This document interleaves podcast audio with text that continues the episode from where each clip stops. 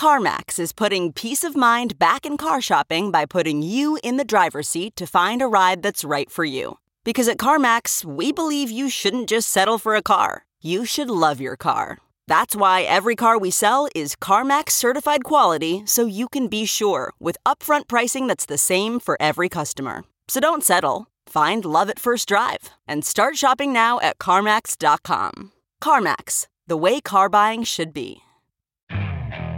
Okay, picture this. It's Friday afternoon when a thought hits you. I can spend another weekend doing the same old whatever, or I can hop into my all new Hyundai Santa Fe and hit the road.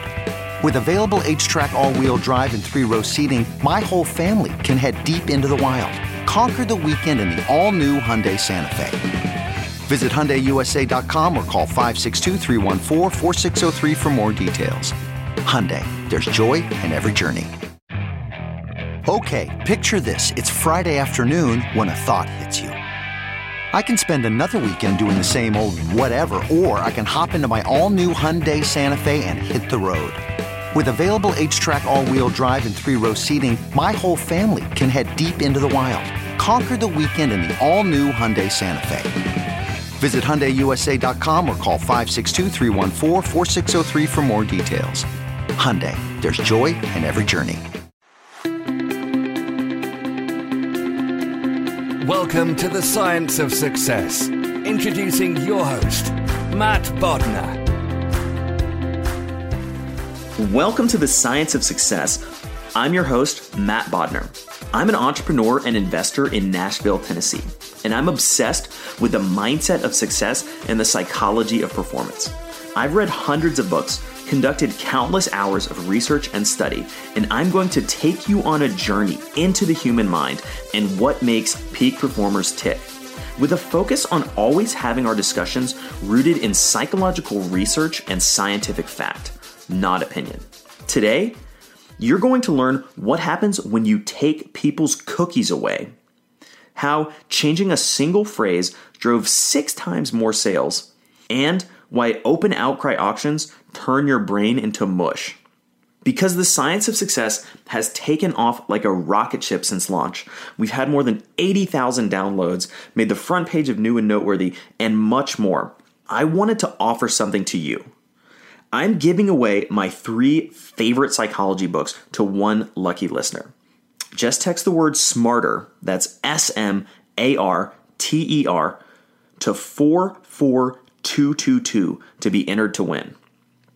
And if you've been listening and loving the podcast, please leave us an awesome review and subscribe on iTunes. It helps spread the word so more people can master the science of success. This is the final episode in a six part mini series on the science of success titled Weapons of Influence and based on the best selling book Influence by Robert Cialdini. Each of these weapons of influence are deeply rooted and verified by experimental psychology research, which you're going to get a ton of amazing examples of. If you're just now tuning into this episode, definitely go back and listen through the series because there's some amazing content in there. Last week, we talked about why con artists wear lifts in their shoes, how a normal person can administer lethal shocks to an innocent research subject, why 95% of nurses were willing to give deadly doses of a dangerous drug to their patients, and much more. If you haven't checked that episode out yet, listen to it after you listen to this one.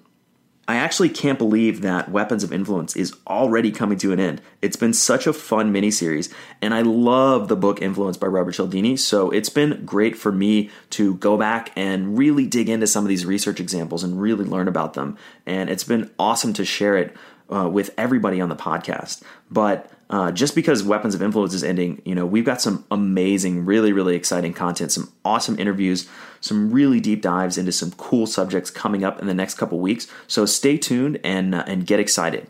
But this week we're going to talk about the scarcity bias. Like many of the weapons of influence, this is something we intuitively know and understand, but often don't realize how powerful it is or how much it impacts our decisions at a subconscious level throughout our daily lives. Here's how Cialdini describes the scarcity bias. Note how he describes something called psychological reactance theory. This is a key part of the scarcity bias, and also something that Charlie Munger touches on by another name. He calls it deprival superreaction syndrome. Anyway, here's how Cialdini describes it. Quote, According to the scarcity principle, people assign more value to opportunities when they are less available. The use of this principle for profit can be seen in such compliance techniques as the limited number and deadline tactics, wherein practitioners try to convince us that access to what they are offering is restricted by amount or time. The scarcity principle holds for two reasons. First, because things that are difficult to attain are typically more valuable, the availability of an item or experience can serve as a shortcut cue to its quality. Second, as things become less available, we lose freedoms. According to psychological reactance theory, we respond to the loss of freedoms by wanting to have them, along with the goods or services connected to them, more than before. The scarcity principle is most likely to hold true under two optimizing conditions First, scarce items are heightened in value when they are newly scarce. That is, we value those things that have become recently restricted more than those that were restricted all along. Second, we are most attracted to scarce resources when we compete with others for them.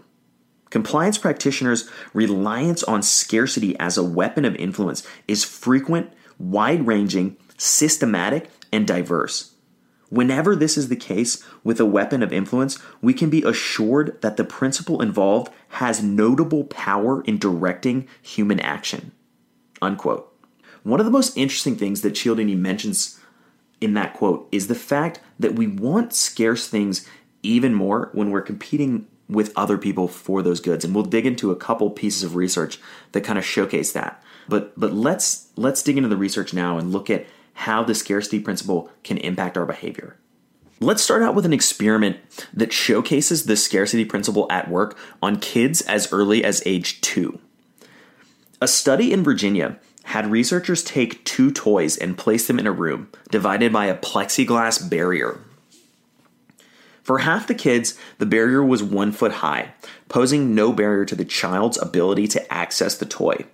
For the other half of the kids, the barrier was high enough that they were obstructed from reaching the toy without going around it. With a small one foot barrier, children showed no preference for either toy. However, as you would expect, once the barrier went up, children went for the obstructed toy three times faster than the easily accessible toy. As the researchers said, quote, the boys in this study demonstrated the classic terrible twos response to a limitation of their freedom outright defiance. Unquote. I think the fascinating thing about the the two year old plexiglass experiment is the fact that the behavior starts to manifest itself at such an early age, right? And this ties in again to the the thing that we've harped on again and again is that these biases are built into our minds, they're ingrained into our bodies and our brains by our society, by evolution, by all kinds of different factors, but they're very, very deeply ingrained, and that's why they have such a powerful effect on shaping human behavior. The next study takes a look at how we perceive items that are banned, limited, and restricted from us. And this result has been repeated across several other and, and different banned items with the same results. But in this particular study, it was it was in Dade County, Florida the government imposed a ban prohibiting, quote, the use and possession of laundry and cleaning products that contained phosphates. Cialdini describes how the residents of Dade County reacted in two parts. Quote, First, in what seems a Florida tradition, many Miamians turned to smuggling. Sometimes with neighbors and friends in large, quote, soap caravans, they drove to nearby counties to load up on phosphate detergents, Hoarding quickly developed, and in the rush of obsession that frequently characterizes hoarders, families boasted of having 20 year supplies of phosphate cleaners. Unquote. That behavior alone is pretty ridiculous and shows the length that people will go once they perceive something as scarce. But that's only really scratching the surface. The underlying subconscious shift that people had towards the phosphate cleaning products after the ban is to me the most striking finding. This passage also helps explain the concept of psychological reactance theory that we talked about at the top and how it underpins the scarcity principle. Quote The second reaction to the law was more subtle and more general than the deliberate defiance of the smugglers and the hoarders. Spurred by the tendency to want what they could no longer have, the majority of Miami consumers came to see phosphate cleaners as better products than before. Compared to Tampa residents who were not affected by the Dade County ordinance, the citizens of Miami rated phosphate detergents gentler, more effective in cold water, better whiteners and fresheners, and more powerful on stains. After passage of the law, they had even come to believe that the phosphate detergents poured more easily. This sort of response is typical of individuals who have lost an established freedom, and recognizing that it is typical is crucial to understanding how psychological reactance and the principle of scarcity work. When something becomes less available, our freedom to have it is limited, and we experience an increased desire for it. We rarely recognize, however, that psychological reactance has caused us to want the item more. All we know is that we want it. To make sense of our heightened desire for the item, we begin to assign it positive qualities. Unquote. This is an extremely important finding and a very, very relevant distinction that Cialdini makes in that, in that piece of research. Psychological reactance theory, the fact that we had the freedom of having that detergent and it was taken away, that's what, at a subconscious level, makes us want it even more. But what happens is we start inventing these conscious justifications for it. We start inventing imagined changes uh, of the traits and the characteristics of the item that we want. And this is all taking place at a subconscious level. And consciously, these justifications make a ton of sense. And we believe that, oh, well, yeah, phosphate cleaners are better. They're, you know, better in cold water. They're better uh, fresheners and whiteners. They're better detergent, it even pours more easily. All of these things sort of bubble to the conscious mind, and we believe them that those are the reasons why we're mad that they took away the phosphate cleaners. But the real reason, the real thing at work here is the scarcity principle. It's the fact that it was taken away creates this subconscious desire to have it back, that that visceral two year old response of you can't take away my toys. And we consciously develop all kinds of fake justifications for why we actually wanted it. Something that we really want to be tuned into and really want to understand. Because this happens all of the time. Our subconscious makes a decision often because of a psychological bias, often because we're being influenced by one of these weapons of influence. And consciously, we make up a completely different justification for why we made that decision or why we happen to like this thing more than others or why we happen to buy this more frequently than another thing. The next study we're going to look at takes place in a more commercial context. How do buyers respond when what they want suddenly becomes scarce? I like to call this one Where's the Beef? This experiment showed how a subtle turn of phrase and the way that information was presented in this context as exclusive information about an impending scarcity drove more than six times the amount of sales from buyers. I'll let Cialdini describe the experiment here. Quote The company's customers, buyers for supermarkets and other retail food outlets, were called on the phone as usual by a salesperson and asked for a purchase in one of three ways. One set of customers heard a standard sales presentation before being asked for their orders. Another set of customers heard the standard sales presentation plus information that the supply of imported beef was likely to be scarce in the upcoming months.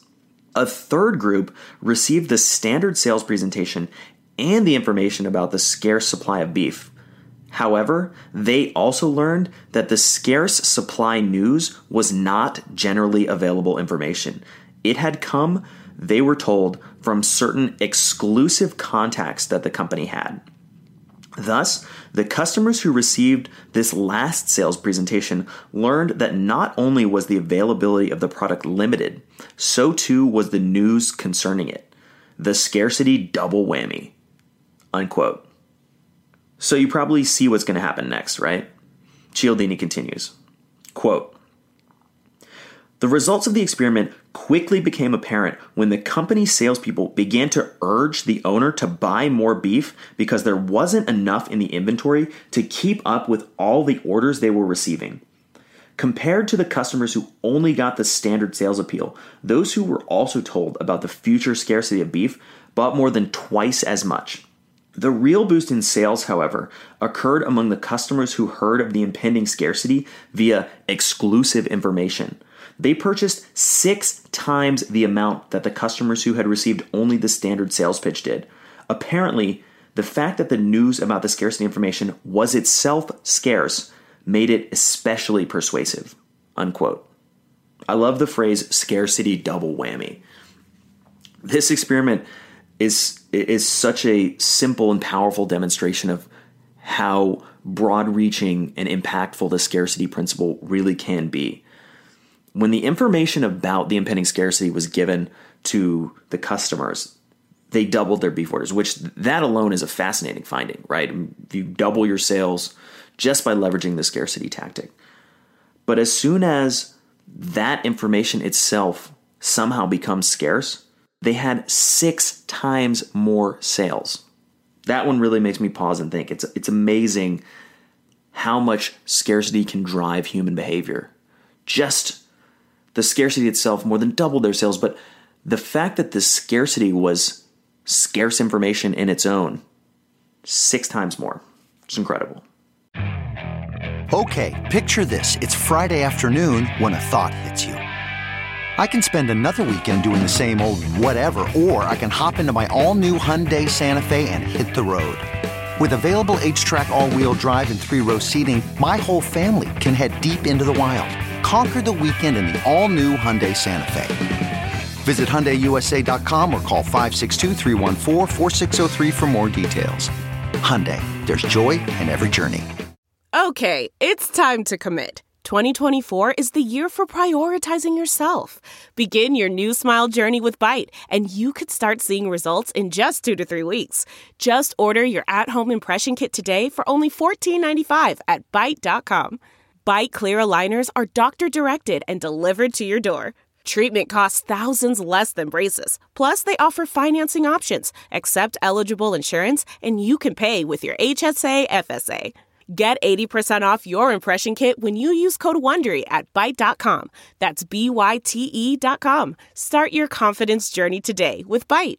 I normally find bras to be so uncomfortable and constricting. But Skims has changed that. You know, I love Skims underwear, so I finally tried their bras, and Skims has delivered again.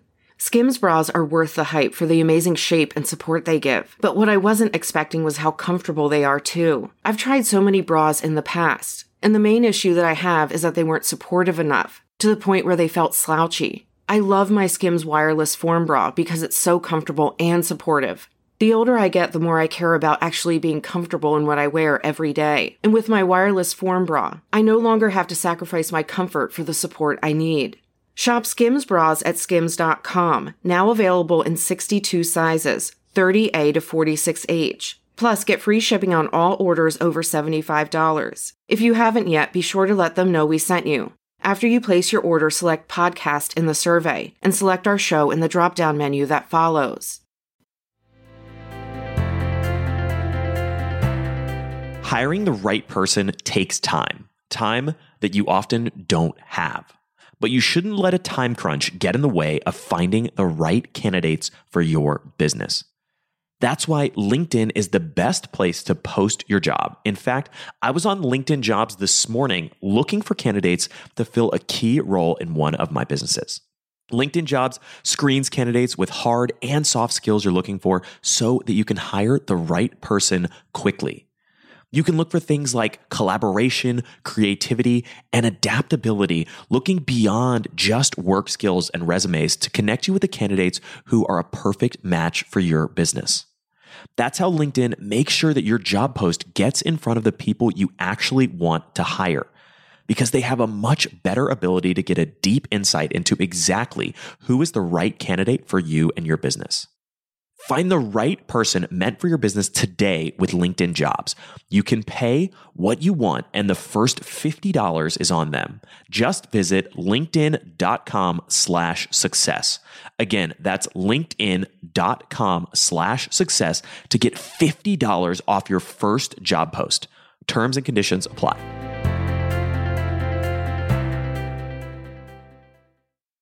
This next experiment is, is, is one of my favorites. And uh, we're going to look at it in three different parts, and I call it the cookie experiment. The first part of the experiment was simple enough. People were shown a jar of cookies. It either had 10 cookies in it or it had two cookies in it. And they were asked to rate the cookies across a number of factors. Unsurprisingly, when there were only two cookies in the jar, they were rated, quote, as more desirable to eat in the future, more attractive as a consumer item, more costly than the identical cookies in abundant supply. Unquote. Then the experimenters mixed things up a bit. They kept the part of the experiment where there were people with a jar that had two cookies in it. But the people with the jar of 10 cookies had the jar taken away and then replaced with a jar that only had two cookies. The goal of this particular twist was to measure how people reacted to a change in scarcity instead of just constant scarcity conditions. Cialdini explains, quote, In the cookie experiment, the answer was plain. The drop from abundance to scarcity produced a decidedly more positive reaction to the cookies than did constant scarcity.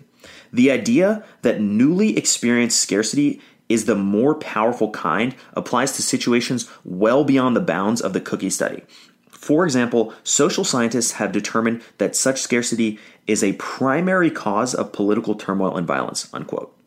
The researchers weren't done having fun with cookies yet, however. They wanted to dig even deeper, and so they looked at how subjects would react to cookie scarcity created from different sources. Cialdini elaborates here.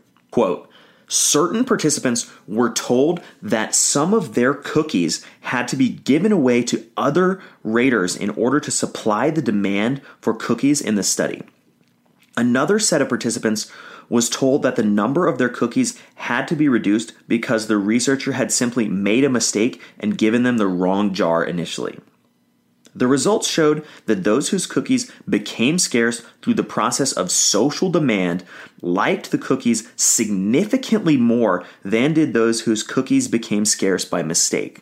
In fact, the cookies made less available through social demand were rated the most desirable of any in the study.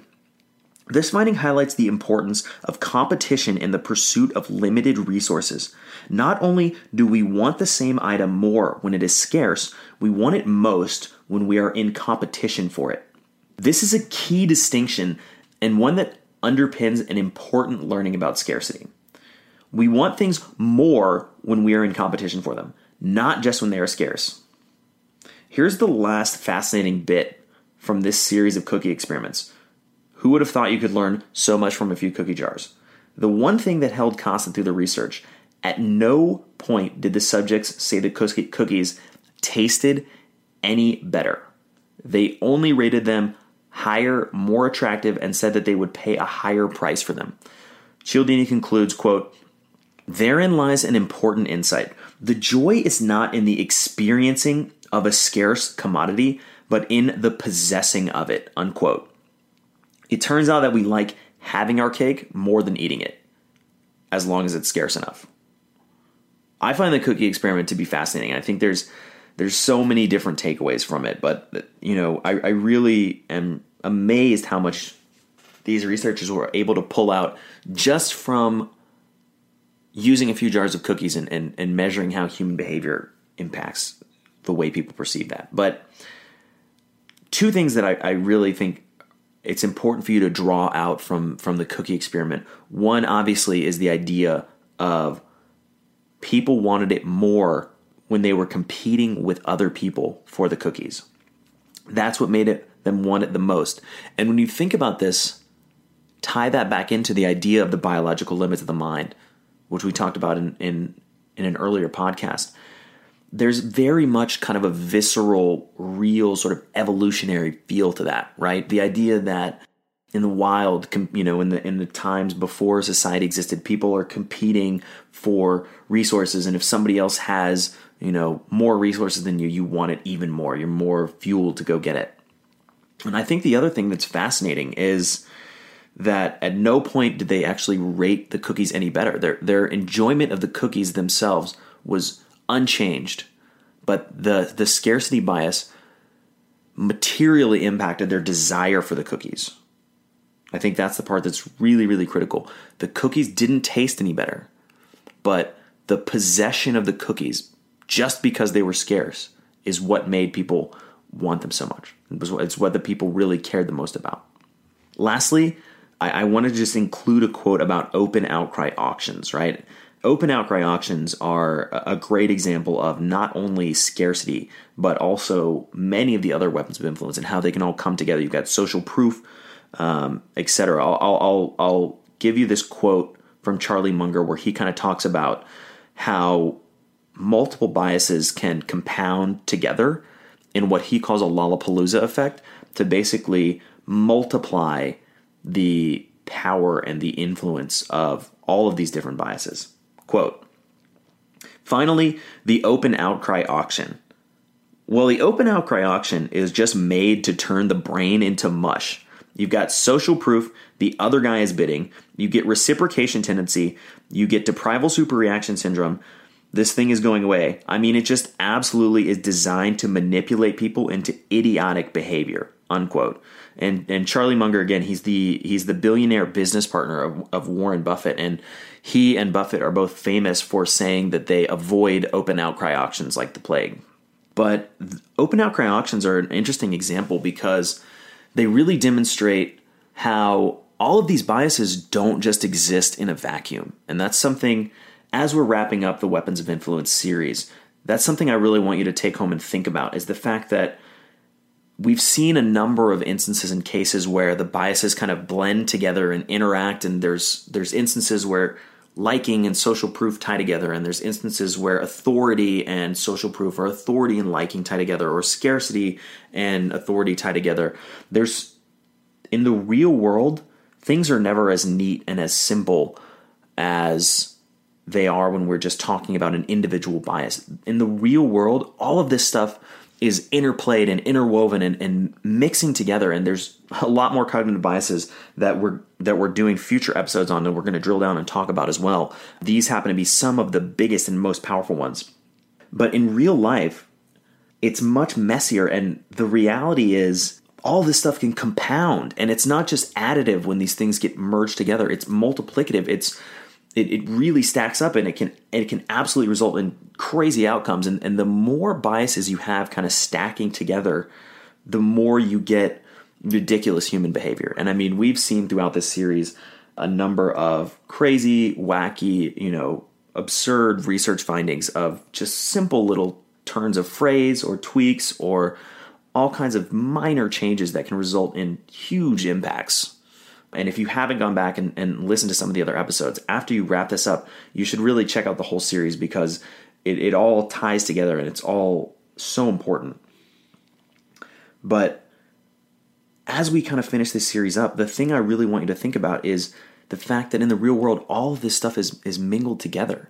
And that makes it even harder to combat some of these biases, but also gives you the opportunity to really dig down and understand all of these individually and then how they work together so that you can formulate a way to really be able to be aware of these biases to combat them so that they don't impact your decision making in a negative fashion. So, what have we learned about the scarcity bias? I think we've learned quite a bit. And this quote from Cialdini sums it up nicely. One of the challenges of dealing with the scarcity bias is, as a 2005 study showed, it's a very physical bias. Quote, Part of the problem is that our typical reaction to scarcity hinders our ability to think. When we watch as something we want becomes less available, a physical agitation sets in, especially in those cases involving direct competition. The blood comes up, the focus narrows, the emotions rise. As this visceral current advances, the cognitive, rational side retreats. In the rush of arousal, it is difficult to be calm and studied in our approach. Unquote.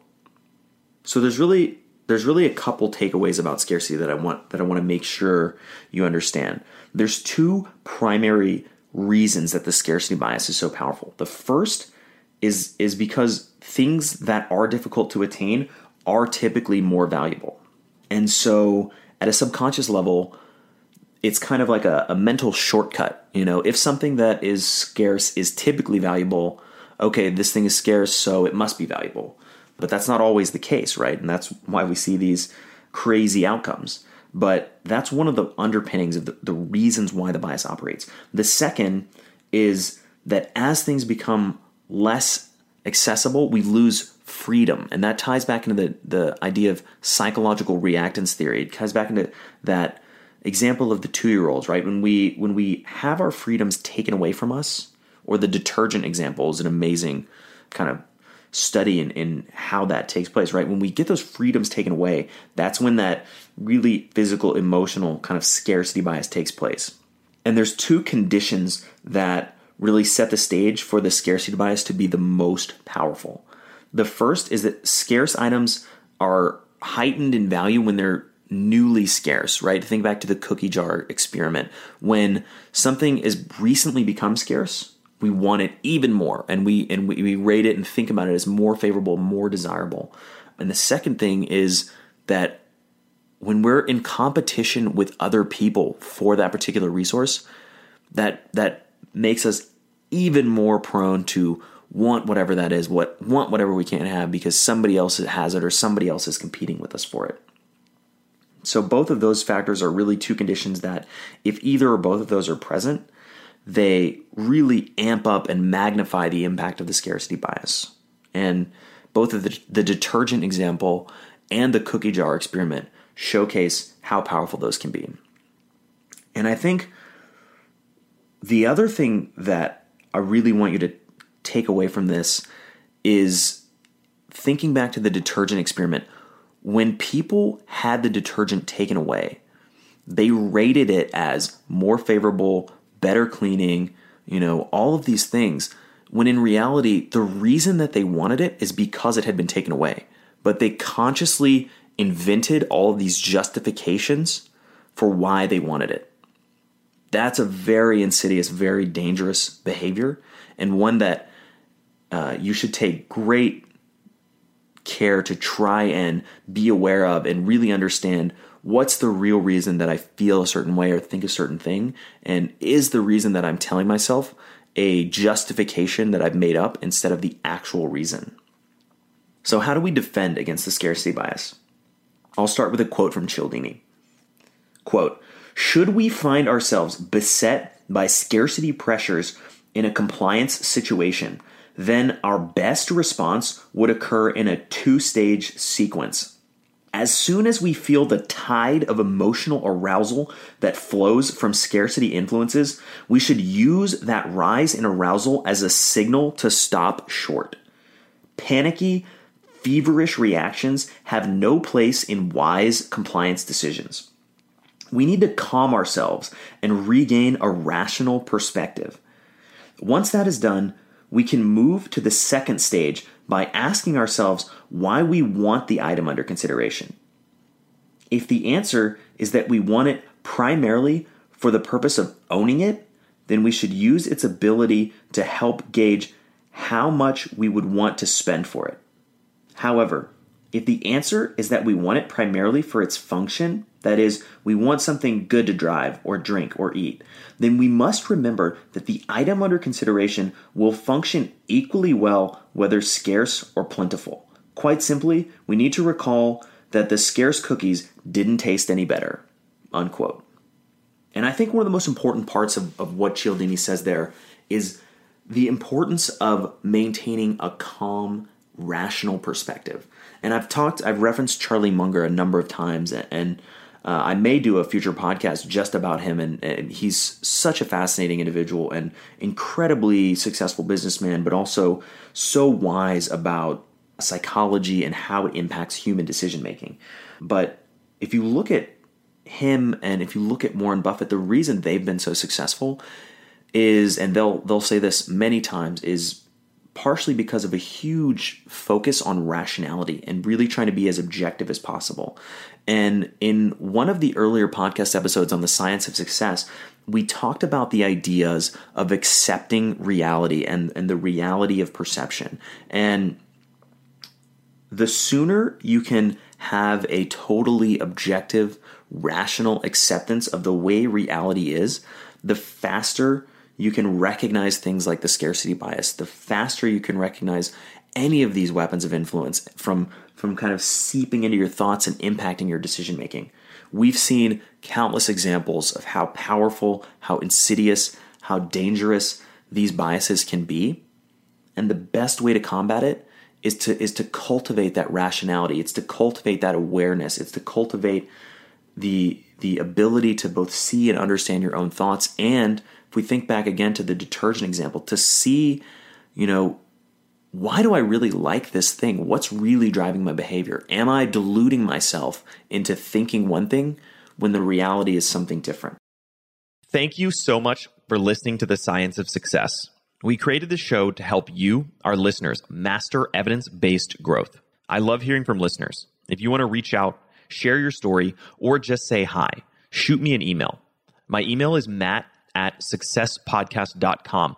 That's M A T T at successpodcast.com. I'd love to hear from you, and I read and respond to every single listener email. I'm going to give you three reasons why you should sign up for our email list today by going to successpodcast.com, signing up right on the homepage. There's some incredible stuff that's only available to those on the email list, so be sure to sign up, including an exclusive curated weekly email from us called Mindset Monday, which is short, simple, filled with articles, stories, things that we found interesting and fascinating in the world of evidence based growth in the last week. Next, you're getting an exclusive chance to shape the show, including voting on guests, submitting your own personal questions that we'll ask guests on air, and much more. Lastly, you're going to get a free guide we created based on listener demand our most popular guide, which is called How to Organize and Remember Everything. You can get it completely for free, along with another surprise bonus guide by signing up and joining the email list today. Again, you can do that at successpodcast.com, sign up right at the homepage, or if you're on the go, just text the word smarter, S M A R T E R, to the number 44222. Remember, the greatest compliment you can give us is a referral to a friend, either live or online. If you enjoyed this episode, please leave us an awesome review and subscribe on iTunes because that helps boost the algorithm, that helps us move up the iTunes rankings, and helps more people discover the science of success. Don't forget, if you want to get all the incredible information we talk about in the show, links, transcripts, everything we discuss, and much more, be sure to check out our show notes. You can get those at successpodcast.com. Just hit the show notes button right at the top. Thanks again, and we'll see you on the next episode of The Science of Success.